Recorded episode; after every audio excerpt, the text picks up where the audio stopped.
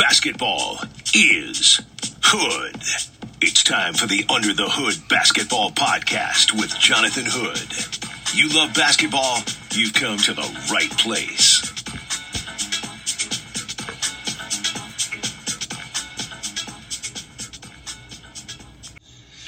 It is NBA trade deadline day. It's come and gone. And the Bulls, they didn't do anything. The Bulls did not make a move, and I'm totally fine with it. And the reason why I am is because if you're a Bulls fan, you've got to be overjoyed by the way the Bulls have played so far this year. They spent a lot of time in the number one position in the Eastern Conference. They've been one of the upper echelon teams in the East all season long as we get ready for the All Star break in Cleveland. So you look at this team and you see that it's not the Zach LaVine show. DeMar DeRozan has always been a solid shooter. He's always been a professional shooter, but he has been able to play above and beyond so far this year for this Bulls team. The mid range is sweet, the defense is solid, and so this team is very good. So it's Zach LaVine, it is DeMar DeRozan, and then from there, Nikola Vucevic, a guy that walks in the gym and gives you 20 and 10. But even more so than that, Lonzo Ball and Alex Caruso. Let me talk about Lonzo Ball for a second. I remember talking to someone in New Orleans about Lonzo Ball, and I said, Has his three point shooting or just shooting in general improved from when he first started in the league? He said, Absolutely, because he worked on it. And also very good on the defensive end as well as a lead guard. And so Lonzo Ball is very key for this basketball team when he returns. But you think, well, if Lonzo Ball's not there, then the Bulls aren't very good. And that's not true either, because we've seen Alex Caruso. I said this many, many times about Alex Caruso. You know what the Lakers are going through right now? They wish they had an Alex Caruso. He's just one of these guys that's just a glue guy for a team, and he's out. And Patrick Williams, he's just 20 years of age, but there's so much upside with Patrick Williams. People like that he has a defensive presence, and he's out. So you know the moves that the Bulls are going to make. The moves they're going to make is they're going to get healthy. That's the moves they're going to make, right? So those three guys I just mentioned, Ball, and also Patrick Williams and Caruso. Whenever those guys return, then the Bulls will be much better off. There's no question about that. But I look at this team and I see a team that showed a lot of resolve. I see a team that's been able to score a lot of points. Do you remember when it was a struggle for the Bulls to score? When it was Zach LaVine and the others? if you're a Bulls fan, again, you never are satisfied because you want to see an NBA championship. But the idea that the Bulls had to make some kind of major move or be able to get a piece or two, hey, they've got an opportunity after this deadline to pick up someone at some point that's going to be waived. But at this point, the moves they have to make is just to get healthy, right? It doesn't matter to me that the Bulls are the number one seed in the Eastern Conference. Doesn't necessarily mean if they're if they're number two, number three. It doesn't matter if you're a Bulls fan, you should just want them to be healthy. And then you see what happens. I don't think there's any doubt that the Bulls are going to win a playoff series. Can they win two? That'd be great, right? But all I know is that this team is very, very good. And I'm not putting any pressure on Colonel Karnisovas and Eversley, the front office of the Bulls, to say, oh, why do you make this move? Why do you get this big guy? Yeah, the Bulls are not a perfect product. I've said many times, the Bulls need to be a lot better defensively if they actually do want to win a second round of the playoffs because Vucevic is not necessarily a great defender. The team overall is not a great defensive team, but they do work well together defensively to get steals, get turnovers, and go back the other way in transition. But this team will find big. It's the first time in a long time that you look at the Bulls and say, you know what? They've done a lot of things right. Again, put Gar and Pax in the rearview mirror. This is an organization from Billy Donovan and his coaching staff has done a great job to a front office that sees what's needed for this team.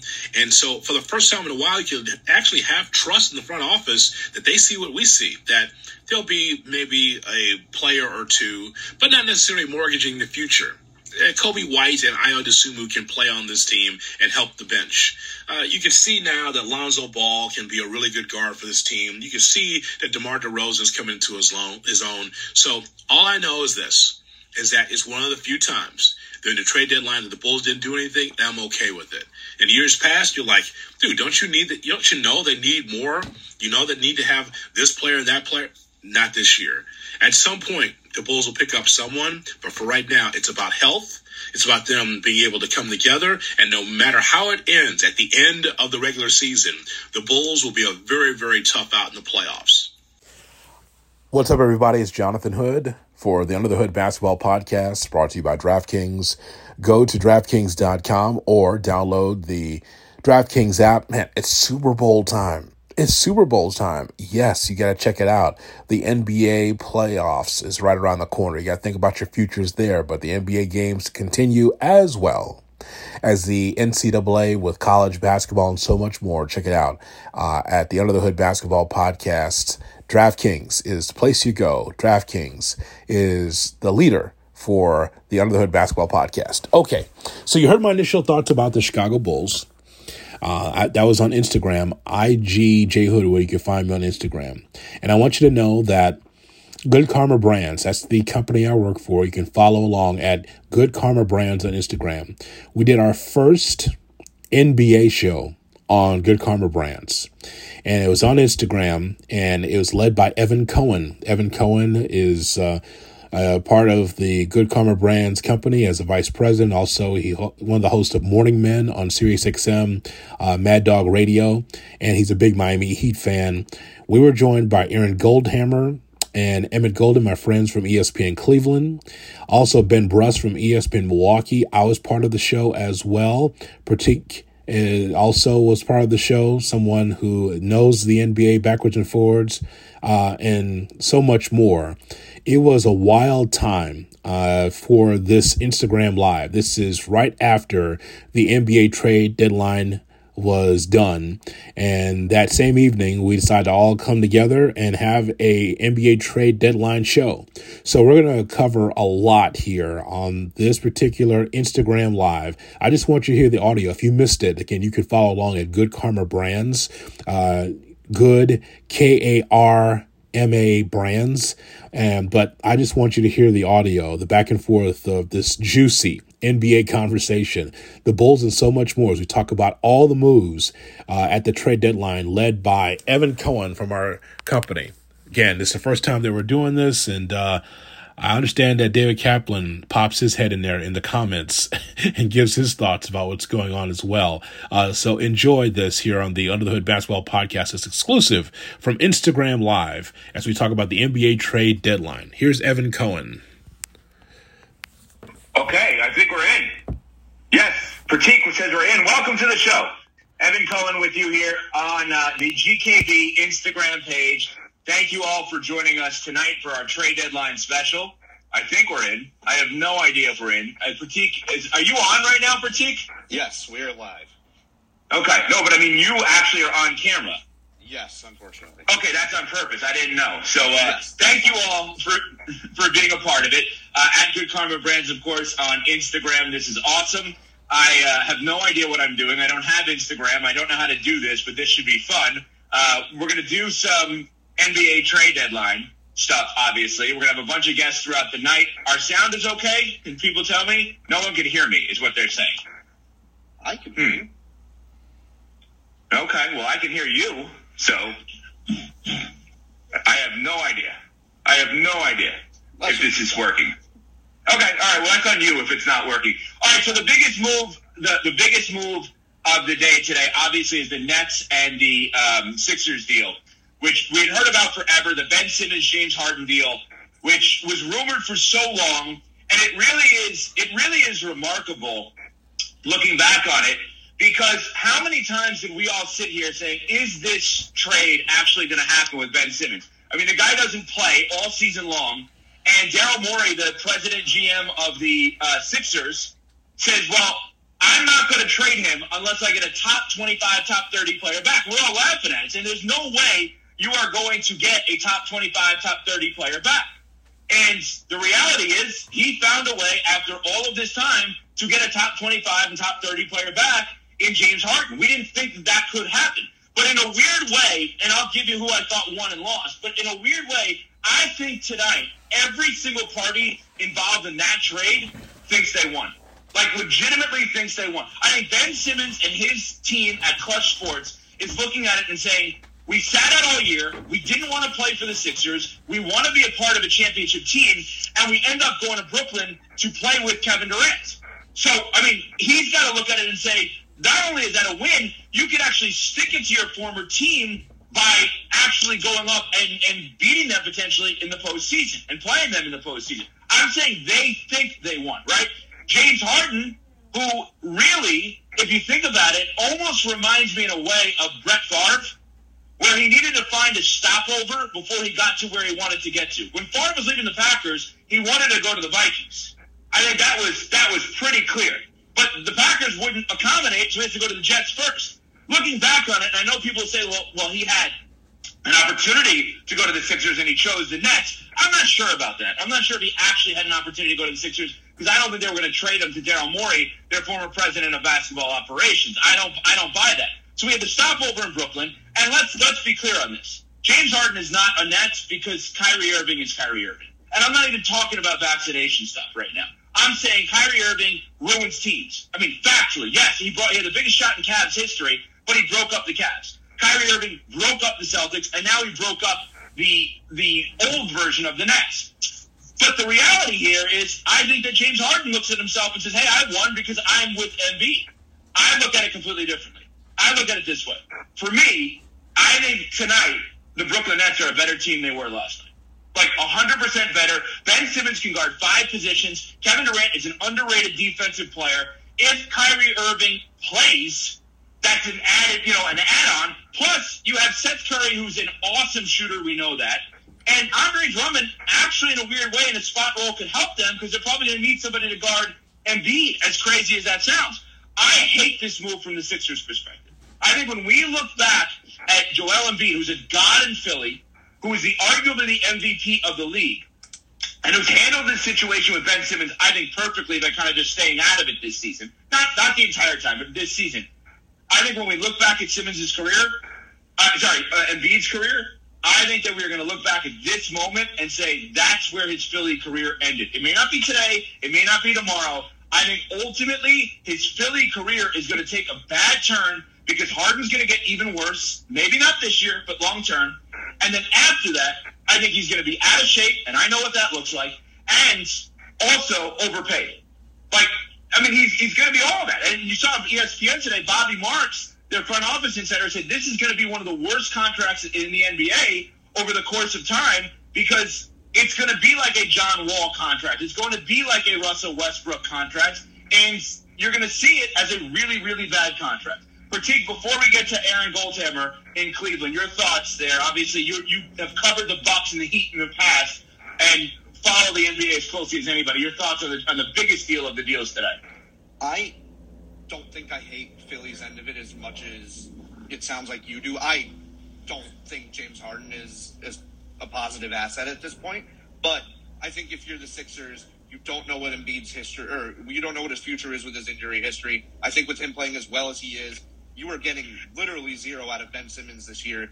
I think you had to go all in if you wanted a shot at things. I don't know that you can really build around Embiid for the future like you would other young assets because of his injury history. And I think if you're having a year like you're getting out of Embiid, I think you have to try and make moves to capitalize on how well he's playing now. And unfortunately for them, that ended up being James Harden. But I don't, I mean, you know, winning solves everything. And I think you're going to be able to justify this if they are able to make a deep run. But yeah, I mean, it's really hard to see how any situation plays out where you trade for James Harden and it ends well because there's no proof of that at this point. Right, it hasn't. Like every single teammate he's ever had, like he's broken up with them, they've broken up with him.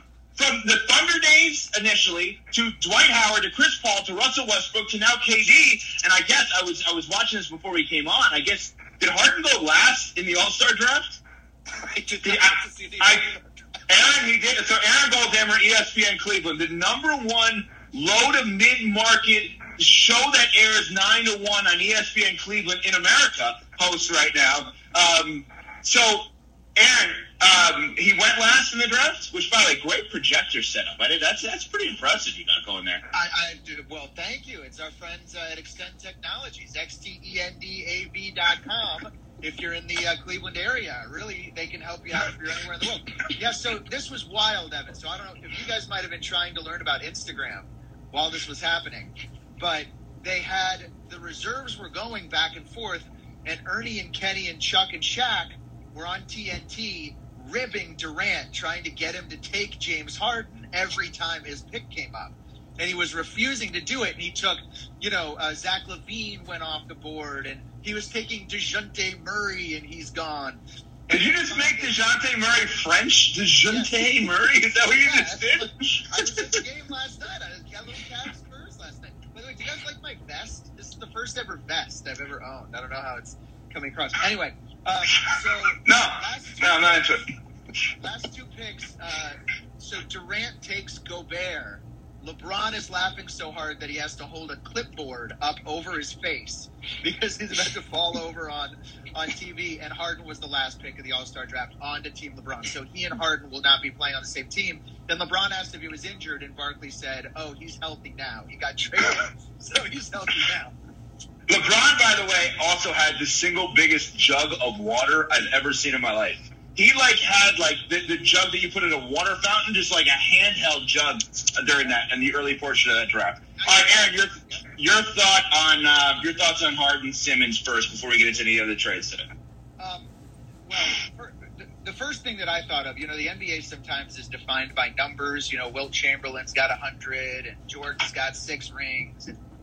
I've never seen a guy in sports demand a trade twice in a year. I think that's the first time ever in sports history that that's ever happened. So I, I think you could look at this from like a basketball standpoint, and try to find out how Harden and Embiid are going to fit together and how Simmons coming back is going to play. But to me, I just think James Harden has lost a tremendous amount of respect amongst his peers. Um, and I think he's going to have to win the title in order to win that back. Otherwise, this is going to be his reputation forever as a player.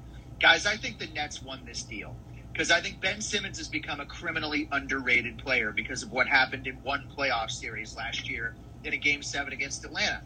He's probably the best defensive player in the league, especially out on the perimeter. And he's not the best defensive player in the league. Stop. Uh, he's. Uh, uh, I love Ben Simmons more than what Draymond Green is a better defensive player and has impacted winning plays for a team that has won a ton. You just hate Draymond as a Cavs guy now. He's, he's Draymond is a better team defender, but as an on-ball defender, I'm not sure I'd want anybody more than Ben Simmons. And I just think that like the three guys in Brooklyn who only played 16 games together, uh, Harden and Kyrie and Durant, it just was never going to work. Um, and so now I think that Brooklyn got better today. I'm not convinced that Philly got better today because I think Seth Curry is such a great fit for them and what they needed and what they were doing. And now they bring this disgruntled, out of shape, half injured guy who they're going to be leaning on a ton. And Harden's never been a good playoff player.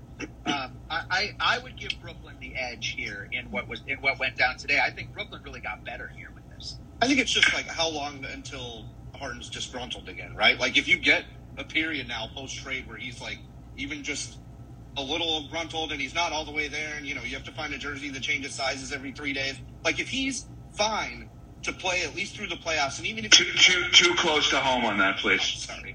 Um, even if you don't, if you get normal Harden playoffs who like does not have any signature moments and has proven year after year that he just like hasn't hasn't been able to be the guy, you're replacing zero production out of Ben Simmons with James Harden, and I get. Well, that's that's the argument for That's the argument for the Sixers because you can't look at it almost as you're trading Simmons for Harden. You're looking at it as, are you willing to trade Seth Curry and Andre Drummond for James Harden based on players that are currently playing? Right. So that is definitely a fair argument. You know, the other part of this is and I, I was on today with um, with Howard Beck on NBA radio, and he does you know SI and everything, and he said he brought up a good point. He said his picking of title teams is solely based on the lack of volatility that a team has. And he, what his whole point was is like Milwaukee, there's no like riding a roller coaster right now. They'll just find a way to add Ibaka. And he said, you know, the Heat, same kind of thing. They're just going to like, get guys back. His point was there's regardless of who you think won the trade, the reality is between Philly and Brooklyn, there's a lot of acclamation that needs to go on between now and June if they think they're going to win a championship. Now, Aaron, I want to just, and, and we'll have Emmett on also later in Cleveland, from a Cavs perspective. So this is a team, you know, it's interesting. Think about the last three years of NBA Finals. You have a, you have a theme, a surprise team and a favorite. Raptors, Warriors. Raptors surprise, Warriors favorite. Heat Lakers. Lakers favorite, Heat surprise. And then last year, Bucks favorite, Suns surprise. Theoretically, theoretically, your team that you cover, you and Evan and the team at ESPN Cleveland, like they would fit under that surprise team. I'm not saying that they're going to make the finals, but with the Caris LeVert trade the other day, and and the volatility of some of the teams that made moves today, like, are we feeling better or worse about the Cavs if you're a Cavs fan right now? I, I'm, I'm probably feeling worse just because if the Sixers did nothing, then that's a team that I think the Cavs could beat in a series. Now, with two mega stars like Harden and Embiid, on paper that looks like a bigger challenge. Um, and then I think Brooklyn just straight up got better. I think they just got tougher to beat and a worse matchup for everybody. So I'd be hard pressed now to find. You know, I think the Cavs today were twenty-one to one uh, in uh, Vegas to win the East, and I, I just now think that if they're able to win a series, that's an incredible accomplishment for them. But I would say they're huge underdogs against Milwaukee, Brooklyn, and Philly if they were to run into any of those three teams in a series to me, they look like they're jockeying with the Bulls to be the fourth best team in the East. And if they won a series and they had a chance against one of those teams with more experience, I think that would be a great experience for them. If I had to pick a team for them to face, though, Evan, in round two, I'd love a shot at the Sixers. Just because we talked about Harden's playoff experience, but also you pair Harden's playoff experience with Doc Rivers' recent playoff experience. And I don't know if, you know, Philly got better on paper, but I'm curious to see how that all plays out in practice. Did you think the Cavs would make another move today? Like if I, you did? Yeah, yeah. I, I, thought they'd get a backup point guard because I think they're desperate for one. But Evan Rondo has been so good for them that I think they're just comfortable going with him as their backup point guard, and they got to help hope now they stay healthy because without Sexton and uh, Rubio, their margin for error is significantly less. But remember, the backup point guard, you're like you're going to see a ton of buyouts there. Dragic is going to get bought out by San Antonio. DJ Augustin already got released. Dennis Schroeder will get bought out by Houston. And I'm not saying that the Cavs are going to get those guys, but the trickle down of who gets them may set up other guys to be released. Maybe, but I don't think the Cavs are a sexy buyout destination at this stage of their development. When they had LeBron, yes, if you were chasing a ring, you'd come here. But I don't think now that anyone really looks at them as a serious championship contender. I think they're the feel good story of the league, but I don't think they're a title contender at all. All right, let's get Benny Bucks in here. Ben Brust, uh, analyst for the Milwaukee Bucks, as well as uh, Scalzo and Brust, four to six, looks wide awake, very into this. Uh, well, just, are, are, you uh, are you a Heat fan? I can't tell. Are you a D-bag fan? I can't tell. wow, um, he, didn't, he really didn't call nice you. Here. He didn't call you one. He said you're a fan of him. Yeah, no, I just didn't. Yeah, exactly. Um, so, couple first weigh, on, weigh in on Simmons and um, and Harden before we get to the Bucks, who I personally thought made an unbelievable move today. Uh, the Nets got better. I don't care what anyone says about Simmons and him quitting on his team. The Nets are better for having. When you say anyone, it's Cap. It's David Cap in Chicago. It's Cap. It's Cap is going nuts. We're gonna get Cap on. When does Cap have a take that actually makes sense? Like it's just he shoots it against the wall and says no shot or shot. It's just there's Ben Simmons can guard, like I, I heard you, all five positions. They added a shooter to their team. And not to mention, when you guys talk about they have a short period and a short window to get the team to work together, you have the great eraser in Kevin Durant as the guy who can go get a bucket at, at, at any point. At any point, how funny will it be if if Kyrie somehow just plays the away games and you have your home point guard in Simmons? Like, I, like you just say you have more options as a team. No, you can't do that. You can't like. I, I know. No, wait, actually play that out. But Ben, Ben, play that out for a second. You just said something that is actually very interesting. Like, do you actually believe that they could do like if they could split the offense that way? I don't. I think it would be fascinating to see if they do. I don't think that's possible. You can't do that in the playoffs. You have to build continuity each game if you're going to win a seven game series and go win an NBA title. Um, but look, again, they also got picks. Like it's it's insane the amount that was given up for James Harden, as you guys have mentioned, a guy who's just getting older. The contract's terrible, and Joel Embiid. Like, what has Joel Embiid done thus far to make us feel like, all right, James Harden's the answer now? So again, I just feel like the Nets won because they added more to their team. They were already good. They already have the best scorer in the NBA, and it makes it a tougher out no matter what. Adding Ben Simmons is a guy who's versatile and a, and a guy with a chip on his shoulder now. All the caps of the world that are doubting him, he's looking for a fresh start, and a fresh start for Ben Simmons could be huge. All right, let's talk about the Bucks. They made a four-team deal. They gave up Dante DiVincenzo, who I mean I think has value. I think he's a good defender, uh, but he may not have as much value for them. When I saw this deal today, and this is the first deal of the day that came through, I could not believe that they ended up with Ibaka because we heard so many rumors about who they may end up. If Ibaka is healthy, I mean, like literally been perfect for what they need, correct? Or no? What what Ibaka does is he stretches the defense with his ability to shoot, and he protects the rim, which is what they need if with the uncertainty, with with hopefully some certainty moving forward with Brook Lopez. It's. Like I think, I think Dante's value was down, and for the Bucks to end up with Ibaka, knowing that Dante DiVincenzo's trade value was down, I think this is a win. You added depth to the front court. I still think you know the Bucks lack a little bit of athletic, athleticism. You know, like they're just missing like Bobby Portis, not athletic. Khris Middleton, not athletic. You have Connaughton and Allen, who are basically, you know, again, when I say athletic, I'm judging at the six seven, six eight wing, offensive rebound, versatile defender.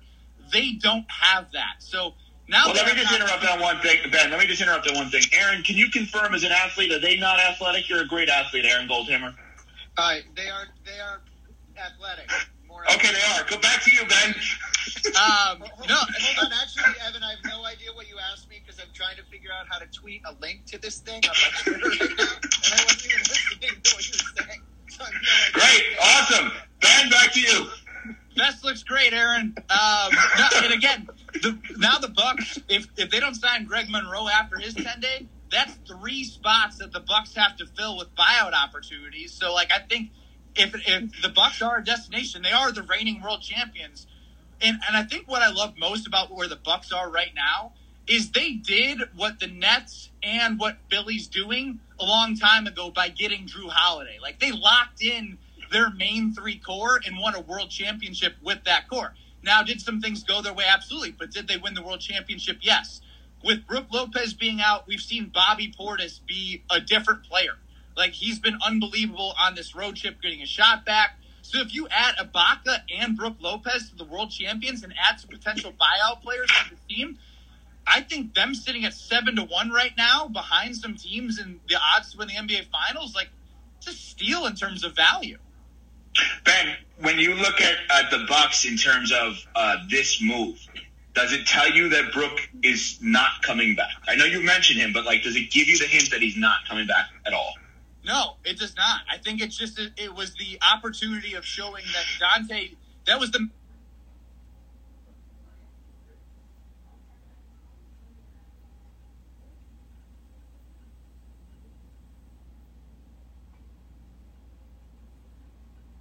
maximum of Dante's value. I think you honestly would have wanted to get more out of Dante DiVincenzo. They looked to sign him to a long term deal that he didn't want. So they maximized what they could get out of Dante, which is Ibaka, and, and it was win. It was front court depth. It, to me, like, is Ibaka a guy that's going to play meaning, meaningful, deep run playoff minutes? I think you know that's yet to be seen. I would I would lean on the fact that it's a good good to have, knowing that I'm positive and and more on the positive mindset that Brook Lopez will be back to help this team. Now that's the Bucks piece. You talk about the Nets piece and Phillies piece on getting acclimated with teams. How does Brook Lopez get reacclimated as Bobby Portis has stepped up? And you're going to likely add some buyout pieces and getting Serge Ibaka in the mix. But you have your core three and Holiday, Middleton, and Giannis that have played really well as of the last three games, and they get her and lost in all of this is the is the NBA Finals rematch tonight at nine o'clock. Pratik, uh, as a Clippers fan, am I personally lost in remembering Serge Ibaka as a member of the Thunder and Raptors? Like, can he play still or no? Well, I mean, unfortunately for the Clippers, we just didn't see him uh, really much until this. What is Ben? What is so funny, Ben? Ben's cracking up. I just keep looking at Cap's tweets or uh, messages right now, and he's the best. Yeah, so now there's a big debate. Cap is amazing. I freaking love Cap. There's a part of me that's like, don't let him on to let his head explode. Like, it almost is like, is this a better bit with Cap to not actually put him on here? Not that I would know how to put him on here, but is it a better bit to not put him on or put him on? I haven't been able to figure that out. Yeah. we'll decide. Is Cap actually best suited to be a caller for ESPN Chicago than he is to be a host for ESPN Chicago? Just because it would drive him so crazy to try to call all the time that that would be like the best way to actually deploy him. Yeah, I don't know the answer to that, but uh, Teak, over to you.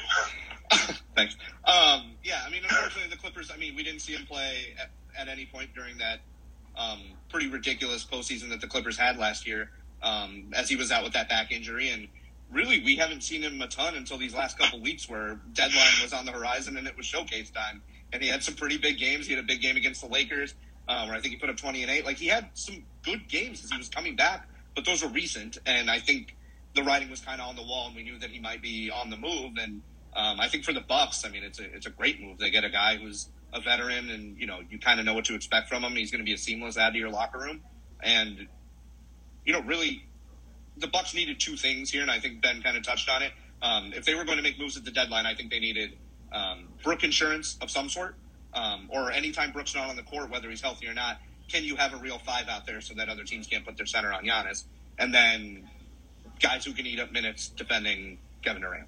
I think those were your two archetypes that you were looking for if you were the Bucks, which is why it made sense that they were interested in Grant Williams from the Celtics and you know some of those guys. But um, I I think if Serge Ibaka is healthy, which it seems like he's back from that back injury and, and he seems good, I, I think this is an amazing ad for the Bucks.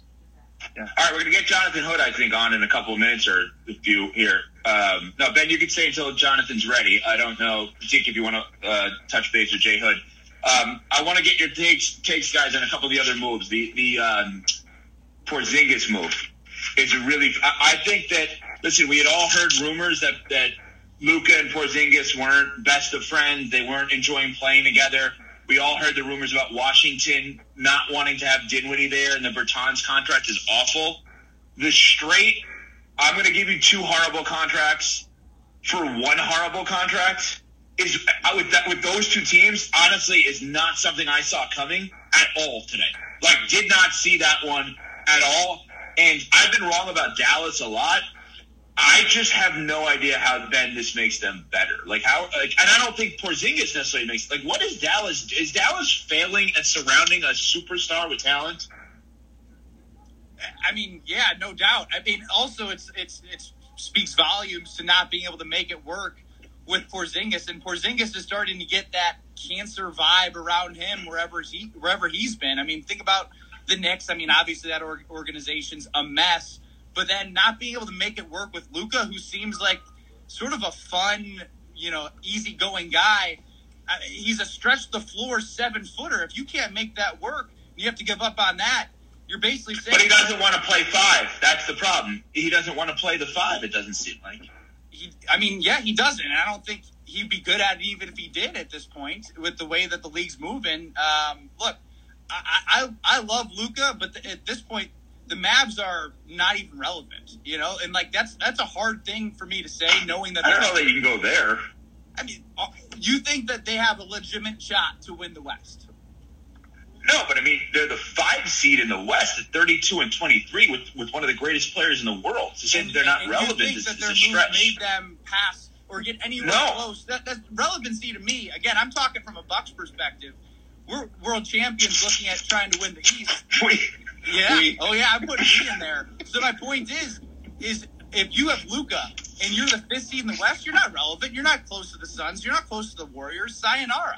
You have Jokic at Denver, who's playing without his some of his best players. He's doing better, bringing them up. You know, rising the team up without uh, a couple of guys. So yeah, I would say irrelevant to me um, if Luka's not able to get it done. Thank you, Benny. See ya. Bye. Aaron, thoughts on uh, on the Porzingis deal today? Evan, do you think to spin this back at you? Do you think that the Mavs are already, even though they just signed him to the the first max, that they have to be thinking about Luka's happiness long term?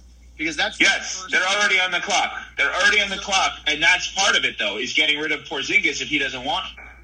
Well, and I so I think that that's where this is coming from as much as anything else. Because I'm with you. I don't think either team here really got better, and I don't think either one of these teams is really going anywhere. I mean, I, I know the Mavs have a good regular season record, but at some point, don't they have to start winning playoff series with Luka? I mean, by the time LeBron got to year four, five, six, and he's a guy that's supposed to be on that level, LeBron was making the finals and winning 66 games in the regular season. So if they keep middling around, you know, only 10 games over 500, only 50 wins, but they have to go on the road, there's no way that he's going to stay there. They have a weird coaching situation to me with Jason Kidd. Just a very odd team to me right now. And I don't know what is their ultimate direction now to get another star to put with Luka, because I think that's the only way they keep him there. And I think he could actually ask out before his contract ends up coming up. It, it, Russ said how you know happy he seems fun to play with. He seems like a difficult guy to please to me. Just reading between the lines, some of a little bit with the Haralabos, Voulgaris.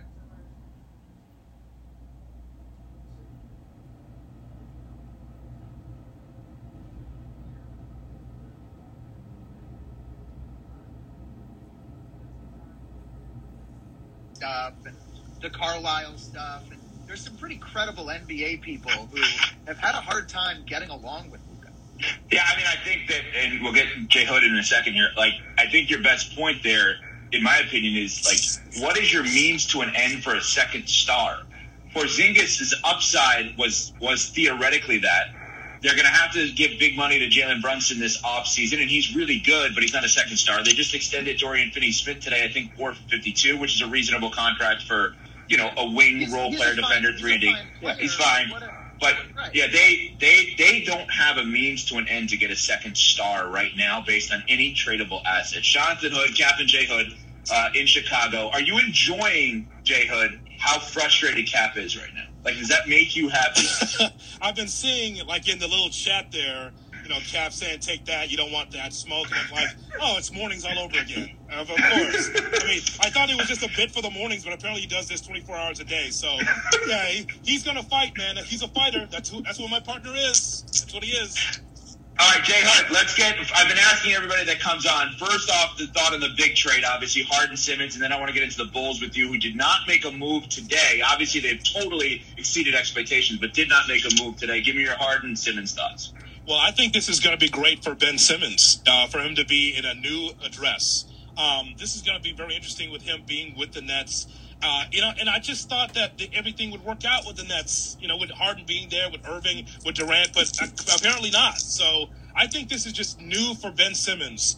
It's a slippery slope, as you well know. You talked about this with Howard Beck this morning uh, on Sirius XM. The whole thing of the mental hurdles that he's going through. Maybe the mental hurdles is he just wanted to be in a new address. Maybe he just wanted to be someplace else. And hopefully for him, from his, for him, his standpoint, hopefully things will work out with a new team and the opportunity to win a championship. As far as uh, Philly is concerned, you know, my focus is on Doc Rivers in this scenario, right? The one championship. We know that he's going to the to he's going to be a Hall of Famer. He's a Hall of Famer right now. But guys, I'm wondering, can he knock it down again? Can he win a second second championship? Because how many iterations of Doc Rivers teams that should have won the championship but never did? I, he, he's just a bridesmaid and not a bride. He was only a bride one time. Will he be able to win again? And now another great opportunity for him to win a championship. Can he do it now in this situation? It's a great point, and I hadn't even thought about it that way because I've had a, a long critique of Doc. I love Doc when he coaches teams that are shorthanded. I hate him with the Stars. I loved him in Orlando. I loved him in the post Lob City Clippers days. Yeah. I didn't even think about it this year. And forget the the Celtics. I thought he underachieved. As crazy as that sounds, this year with the Sixers, he's without his second best player, and they're hovering around the one seed. That's the doc that actually is great. You're you're right, Jay Hood. Like now he's supposed to win it all immediately again, and that's actually historically when he's been bad. That's the, what I'm concerned with. You are Doc Rivers. Hey, he's a great coach. We already know that. But can he be able to get over the top again with talented players? Can he win a championship? And the whole thing with Ben Simmons is just very fascinating to me because we can call him soft and we can say that, you know, he forced his way out of Philly. Hey, listen, it's the NBA. If you don't want to be there, you can go someplace else. But hopefully, from Simmons' standpoint, he'll be able to flourish. I like, I mean, it's a new, it's a new place for him to play. We'll just see what happens. Um, but Ben Simmons, who sat out, didn't want to be, you know, I, from I understand, went from just the facility to the crib and then back and forth. He didn't do anything in between. He was not in the streets of Philly. We'll see what happens now with him in a new place. I, I'm fascinated by all of this. All right, let's go to your team there that you're around on a regular basis. Obviously, you're talking about in Chicago, the Bulls. So right now they're sitting at the three seed. They're 34 and 21. DeRozan and, and LaVine both All Stars. Vooch has been kind of up and down with them this year. They've gotten tremendous production when healthy from Lonzo and Alex Caruso. Patrick Williams was a big topic of conversation as to whether or not they would move him. Are you surprised there were no moves for the Bulls today? No, I'm not surprised. And by the way, I love the Heat top. By the way, give me a few Thank minutes you. on give me a few minutes on Alan Oz. Give me give me a couple of ro- give me a couple of I think he died. Give me give me a little Rory Rory Sparrow. Rory Sparrow would always be in the media room. I would always walk by and I'm like, wow, there's Rory Sparrow all of a sudden. like randomly in the media room. Give me a couple of give me some thoughts on the DJ's uh, styling of a Ron Cycling. Give me a give me a little of that before we're off The, here. the Heat, DJ Irie is a great DJ now. Then and Ronnie Cycli, Heat have a long line of great DJs. I want to be fair on that. Uh, you know what? I'm not surprised that the Bulls didn't make a move, right? I mean, because the move they have to make is to get healthy, and that means Caruso, that means Patrick Williams, uh, and so and that means Lonzo Ball. So I think if they're going to get someone with the scrap heap, you know, as far as someone that can back up Vucevic, I'm totally fine with it. But for once, Evan, for once, guys, I'm not bitching and complaining about the Bulls. All those years of of, of Gar and Pax not making a move, you know what? No move was really necessary. Yeah, they didn't have to make a splash. The team has overachieved. The team has been around the top of uh, the Eastern Conference for a while here, so I, I'm not complaining. I feel at ease that the Bulls didn't have to make some major move here to make it better. The team's already good, and I think we all of us know that there's levels to this with the Bulls, right? And any team in the Eastern Conference. Do the Bulls have a Giannis? No. Do they have an Embiid? No. Do they have a Ben Simmons? No. But I, I will take what's happening with the Bulls now than what I've seen the past 10 years of underachievement. I'll take this all the way. Okay, my only counter to you is this: the Bulls theoretically have a guy, and he's he's okay in Derrick Jones Jr. at nine point seven million.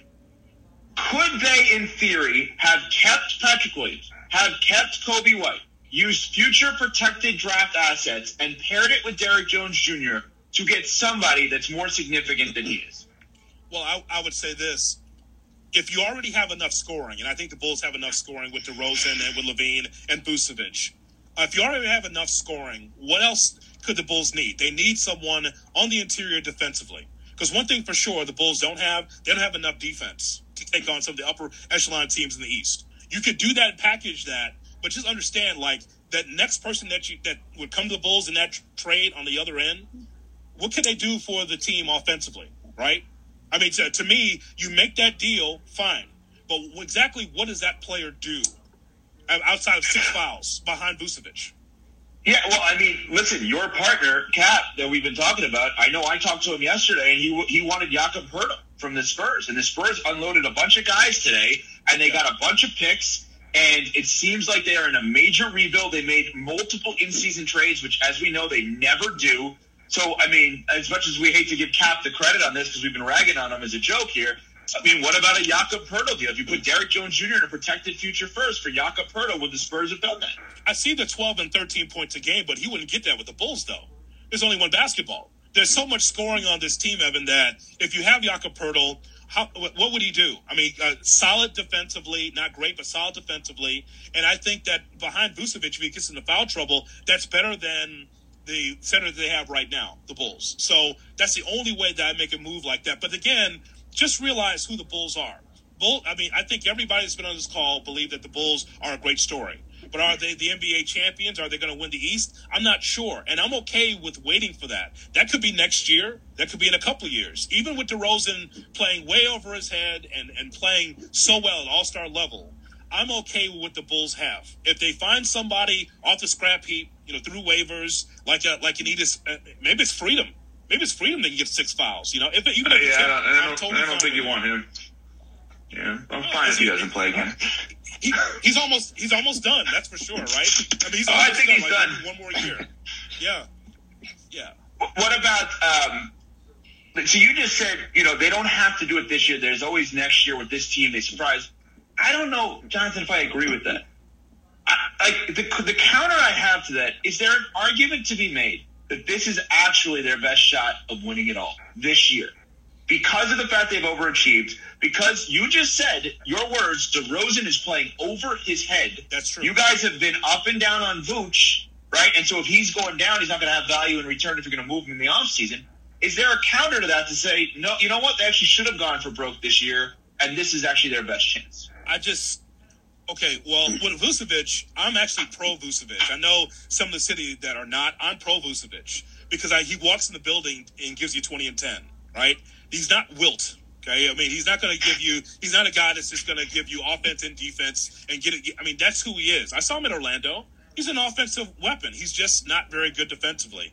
And again, the Bulls uh, as a whole, when they don't have Lonzo Ball on the floor, um, they're not very. And, and, when they don't have Caruso on the floor, they're not great defensively, especially uh, on the perimeter.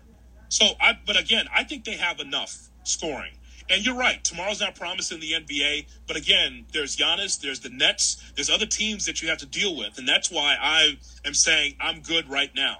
I mean, you as you well know, everybody can't win the NBA championship, and everybody can't win the East. Miami's something to deal with as well. I saw the matchup last time the Bulls played Miami. It was it's tough. The Miami's so tough defensively and so well coached with Spoelstra. That's something that the Bulls have to be concerned with as well. So that's why I say there's levels to all of this as far as the hierarchy of the East. Yeah, that's a team as a Heat fan I'm not concerned about. It's crazy. It's the Heat have owned the Bulls as you just mentioned this year. That's not a concerning team. Aaron, did you have something for Jonathan? Yeah, I did. I, I just think I'd rather be the Cavs than the Bulls right now. In just thinking about the two situations, the two teams. The Cavs guys are 23 and 20 years old and under contract for a long time, right? The Bulls guys are LaVine, who knows what's going to happen there, right? We assume he's going to resign, but we don't know. And then you've got DeRozan, who's been in the league already forever.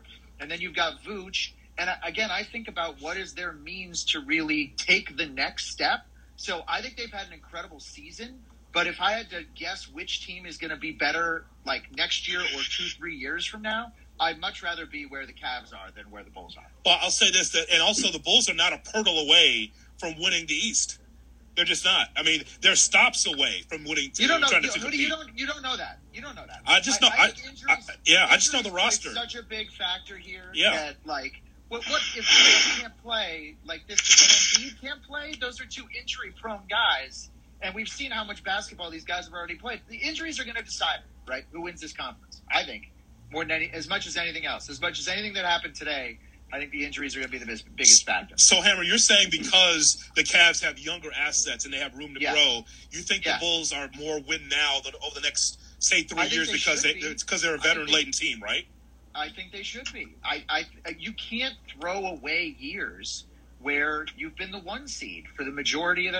And But I don't think that's a bold statement. Like, I'm not trying to crap on it, Aaron. I, I think that's kind of obvious that, like, because the Cavs are made up of all young guys. Here's the one X factor before, and we got to uh, let one- somebody go, and then we get to Emmett, whoever Pratik decides to get rid of here. Um, here's the one X factor, Jonathan, is what if Patrick Williams is what they think he could be, which is kind of like poor man's Kawhi? And if that's the case, then everything looks different with this team. Yeah, that's why I didn't want him to be in a deal, right? He's 20 years old. All I keep hearing is that he's got Kawhi tendencies. LeBron gives him a great compliment. Uh, he could have been in the starting rotation for Florida State, but they were deep. And so he was a six man. And so he had limited minutes, but you could see he was a raw talent, Evan. He was raw. And so that's part of the future of this uh, basketball team, too. Uh, out of all the unrestricted free agents, LaVine is one of them. I expect him to return. And then along with Lonzo Ball and that team, yeah, you know what, Aaron, it is a little bit of an older team. It's not as it's it's not the Cavs, but still, I'll take my chances. But we always know either it's in the East or the West, someone holds the rest everyone else down, right? When you think you have a good basketball team, someone else has a star that keeps you down. And at this point in time, it's it's the Nets, uh, and it's Philly, and it's Milwaukee right now. We'll see. All right. Thank you to somebody. Pratik who's who's leaving and who's joining. Emmett Golden is joining. I don't know uh, who wants to. I'm not kicking someone off. I mean, that's not. That doesn't seem like something I'd have a good time doing. Jonathan, are you driving? If you have to drive, then you get kicked off. And I am not driving. I'm I'm here for the long haul. Okay. So I dare you to take me off. I dare you. A double dog dare you. All right, Aaron, you're good. Thank you, Aaron Golden. We're going to trade Cleveland. We're going to. I thought I didn't know if Jonathan was driving. Okay, we'll get we'll get Emmett in here on this. Emmett Golden, of course, ESPN Cleveland, um, on in the afternoons, and uh, as part of um, ESPN Cleveland's lineup. There's Emmett. There he is. So I get Aaron out of here. Uh, Hammer. E, I'm going to start uh, start us off with the same thing I started everybody off on. Give me your Simmons Harden take. You got it. It's the biggest deal by a mile. Honestly, one of the biggest trades in sports in a long time. Yeah, yeah. I actually like it on the 76ers side, right? Because, you know, you send away Ben Simmons, a guy that has given you zero all year, right? You're not subtracting him from the team because he subtracted himself. And I guess that's cool nowadays if you're Ben Simmons, but that's a whole nother story. So you're subtracting him, and then you're adding a guy that can give you 30 when he's happy. And he's obviously going to be happy because he didn't want to be with the Nets. The Nets are a mess. Um, even if you add Simmons, right? We saw him pressure situations, scared to dunk the ball or lay the ball up. And then after his teammates and coach was kind of upset with him, he quit on them. So what is he going to do if the Nets have to play in Philly during the during the playoffs? How how is he going to be when he walks in that environment? Because I was there when LeBron James came back to Cleveland the first time. It was the most hostile environment I ever seen in my life. And Philly is worse than Cleveland when it comes to fans. So how is he going to perform in that situation? Kyrie's not playing home games. If the Nets have a home court advantage in the playoffs, you're going to have one of your best players for less than half of the series. I just think the Nets are a total mess, and I like uh, the 76ers and what they did with that deal. Hey, you just you just brought up an amazing hypothetical. All right, if you're the Nets, so Emmett Golden, you're running the Nets. You have a you have a series in the playoffs against the Sixers. Are you more uncomfortable with your team on the road at Philly with Simmons in Philly, or at home against Philly without Kyrie? Which one is a worse situation for you? On the road in Philly, to me, is, is the worst. So you'd rather not have Kyrie than have to deal with what he's going to have to deal with there. Yeah, because we all we. I mean, we've seen it, and it's not like taking a shot at the guy. Everybody handles stuff differently, and I don't know how he's gonna handle that. You know, I mean, we know KD can go in a hostile environment and do his thing. Same with Kyrie. Right. But, I mean, we know James can do the same thing. A lot of guys can handle their business. We already know that Ben, in a, a, a crazy situation, can tighten up a little bit. And I, I can't imagine what Philly would be like when Ben Simmons walks on the floor. Um, so yeah, I would be much more comfortable at home in that series than I would on the road. Uh, let me talk to you about. I'm going to get to your team, but I want to talk to you about your um, native son, LeBron James. So I just saw a report here from Chris Haynes, phenomenal NBA reporter for Turner, who said, "I want to make sure I have this right because I just saw this coming across here." I, there was a trade. Okay, he says the Lakers declined the Rockets' offer of John Wall and a first-round pick for Russell Westbrook.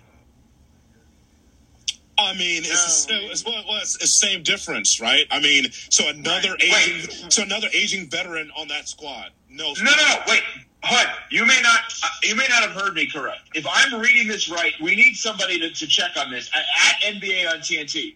The Lakers would receive a first round pick, not give up a first round pick. and If that is, yeah, it says here. I'm looking. Chris Haynes says Lakers declined Rockets' offer of John Wall and a first round pick for Russell Westbrook. Yeah, when it says a first round pick, like in what year? You know, was it next year? Who cares? That. I mean, if it's in 2028, if you're getting a first, but Emmett, if well, you can't. If you're getting a first round pick, if you're getting a first round pick for Russell Westbrook, you make that. That has to be wrong. It probably he probably said the other way. It has to be Russ and a first for Wall. It's it has to be what it is, right? I mean, that's that's crazy. All right, so let me ask you about LeBron. You have covered him forever. Um, what what is he thinking right now? What is he going through right now? They didn't make any moves. They're not a good team. I'm on the record as saying it's official today. Frank Vogel's done. Like we knew that before, but now you can't blame Russ because you can't move him. Nobody's blaming LeBron, and they're not blaming AD, even though they should blame AD a little bit more than they do. Sorry, Hoodie, I know he's a Chicago guy. No, you're but right. what is what is what is LeBron going through? What is he going to do, E, with all of this? Yeah, right now, as far as I know, being around LeBron as much as I have, just get me to the playoffs. We just got to get to the playoffs. If we get to the playoffs, even if, it's, if it's the play in or anything like that, LeBron will go nuclear and give his team a shot. I'm not saying he's going to get them to the finals or anything like that. Just get to the playoffs. Now, contract wise and being comfortable and all that stuff where he's at, LeBron is never forced to trade. Every contract he signed, he's played it until the last day of it. And I think he's always going to do that. It's one of the things I respect about LeBron. Even though he left Cleveland twice, he never forced his way out of Cleveland, never forced his way out of anywhere. So he made his bed, and he's always willing to lie in it because I think he believes in himself. And he says, you know what? I like my chances if you get me into the playoffs, especially if AD is healthy. So I think that's all it is right now. LeBron never panics because he is arguably the greatest basketball player that ever lived. I said arguably for all you Chicago fans out there. Um, but, but yeah, he's, he's all right. You know, he, he, he just get him to the playoffs. Okay, get him to the playoffs with what though? Hey, with the luck of God or something. Ah, yes. You know, that's what you know what I mean? That's why I pray for every Sunday. The luck of God. Right. Oh, the luck of God. Right. Somehow, some way. I just need to get to the playoffs, you know? Uh, maybe Yes. it's another team falling off. Like, it doesn't matter how it happens, but we know LeBron is money whenever, you know, the playoffs roll around. So I think that's how he's feeling. Again, I think he wanted a lot of these guys that are here. So you can't be upset with yourself when the team is, you know, essentially asking for your input and you're helping get guys here, your your friends and guys you used to play with. So he made his bed, and I think he tell you right now he believes in some of those guys. Just, get him to the playoffs. I, I, I just love the idea of the coin flip of God. Just the, the, the luck. Just the luck of the draw. Just the, the, the luck of God. That's the best. I was, that's to be my new book, Emmett. That's my new book. I like sports too, right? Yeah.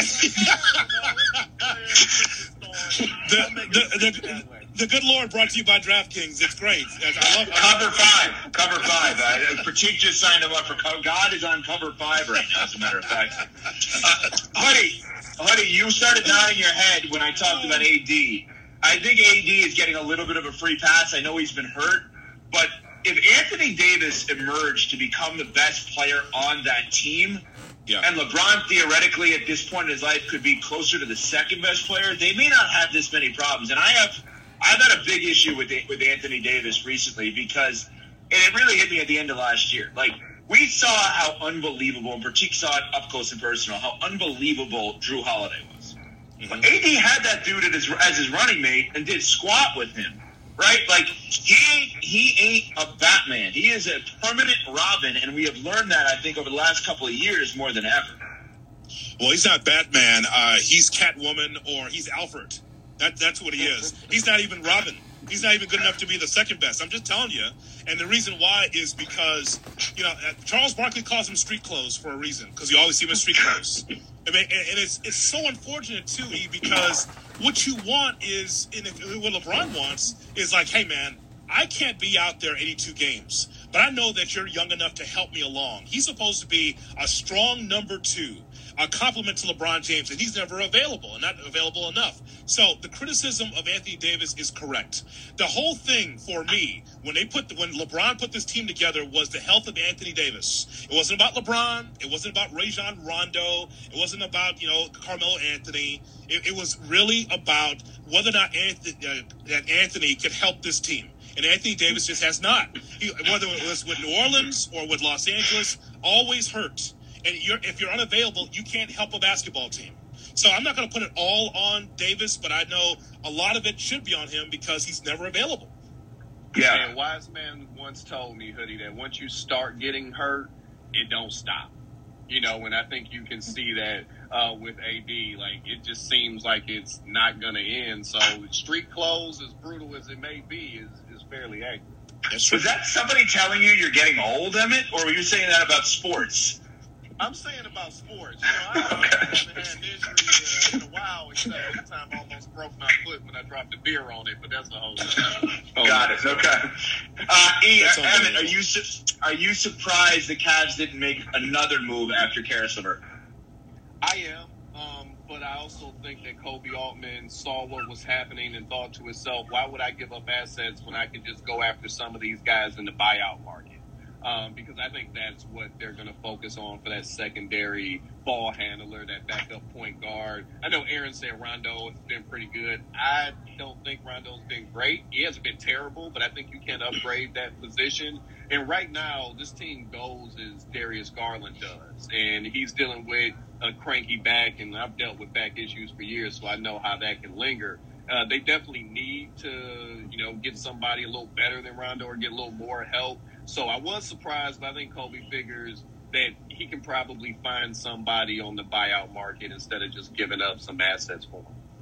All right, let's bounce around, kind of open ended for any of you that you want to jump in on this. In terms of the most surprising things that we haven't gotten to yet from this trade deadline, I'll just throw a few. The Lakers moves lack thereof, Knicks lack thereof, no Jerami Grant trade. I was surprised Phoenix didn't use Dario Saric's contract at 8.2, 8.3 in some sort of move. That surprised me. I was surprised that, that um, Eric Bledsoe with Portland, um, Ricky Rubio in Indiana weren't used as a, I'm going to trade the expiring deal in essence, take on bad money but get paid off. And maybe the biggest surprise, believe it or not, and it's a random under the radar thing, Oklahoma City not taking in bad contracts to reach the salary floor and taking that 22, 23 million dollars that they owe and now will redistribute it amongst the current players they have on the roster by the end of the season, unless they sign buyout guys for 23 million, which I don't think they're going to do, um, to get to the salary floor. I guess we'll, we'll just go around. Critique anything, like what surprised you today of the either non-moves or moves that we haven't dove into that much here? Yeah, I think outside of everything you listed, um, one of the things that stuck out to me was I think for the first time the Spurs have like embraced the tank. Um, and they got Mhm. some great draft assets, which is not something we've really seen. And I think part of that is, you know, like Pop's been there forever. But um, a- another thing was I thought the Raptors made a lot of sense for Miles Turner. And I wasn't sure after the Sabonis trade whether they were looking to move Turner or if they kind of decided between the two. But I thought that Goran Dragic plus draft assets was going to end up being Miles Turner. I thought he made so much sense there. I thought the Raptors would be more aggressive. I know they ended up getting Thaddeus Young, and uh, you know the Raptors are a team that's still. Um, they're, I don't think they're in the. They're obviously not in that upper echelon of East contenders. They're really good. They are really good.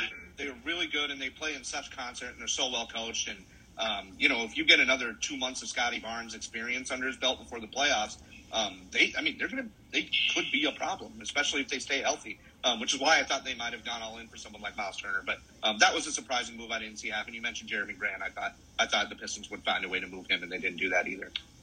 I was convinced that the Nets were going to get Miles Turner today with that Joe Harris contract and the picks. Hood, go ahead. Sorry. There's a couple things. Um, I thought Minnesota, if I'm not mistaken, they didn't make a move today, right? Timberwolves. No, they did not. They did not. No, no. I was I was surprised. You know, that's been a very under the radar, quiet story. The Timberwolves, right? I didn't expect them to be this good here in the regular season, but I'm surprised at that. Also, Tommy Sheppard, boy, you talk about a guy that is trying to make sure he's not drowning, right? He wanted to make sure that he was making some moves here, and I liked what they, they were doing there with the, the Wizards. Like like after Russell Westbrook, I, and I thought, okay, you have this one asset in Bradley Beal. What are you going to do, right? I mean, and so I like that Sheppard had some movement. It didn't feel like Indiana Sacramento where he just exchanging assets just to do it. I thought that Washington has some kind of plan here for the future. I don't know what Beal thinks about it, but I like what Sheppard did today as the GM. I, I love that take uh, because, and that is the that is the perfect example of why they robbed the Lakers with that Westbrook deal because it's an easier exit strategy when you when you t- turn Westbrook into three pieces versus one, and it doesn't work out for you. They have like seven, they ha- or before today, they have like seven guys who are making between nine and seventeen million dollars. Those are tr- all tradable contracts, and we saw obviously with the Lakers that you can't do that. E, anything that surprised you that we haven't really jumped into here? Well, I don't think we, and you guys touched on it, talked about it some, but I don't think we made a big enough deal about what the Bucks did in, in getting Ibaka. You know, we we focused on the Sixers and the Nets and, and Hoodie. To your point, you say there's always that team, but the young teams try to come up. There's the teams that hold you down.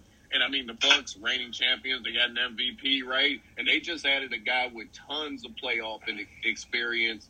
Um, that's great in the paint, can even hit the outside jumper. And I think, I think the Bucks got a lot better, and they don't have the issues that the Sixers or the Nets have. So I think that's nobody's really talking about that nationally. I understand why because it's obviously a bigger story, but I think the the Bucks made the most out of the trade deadline today. And the old think, bing and the old bing bong Knicks, all of that kind of like all that bing bong, all that talk, right? what the hell are you doing, Knicks? What are you doing? Listen, they mean, stink. I, no, wait. I understand that they're the, they're the, greatest. Just ask them, right? I mean, I know they're the best, but but but this whole thing. I mean, Thibodeau's gonna be pissed right now. Where's the movement? You gotta be able to do something. I mean, do you really think you can run your offense through Julius Randle and win a championship?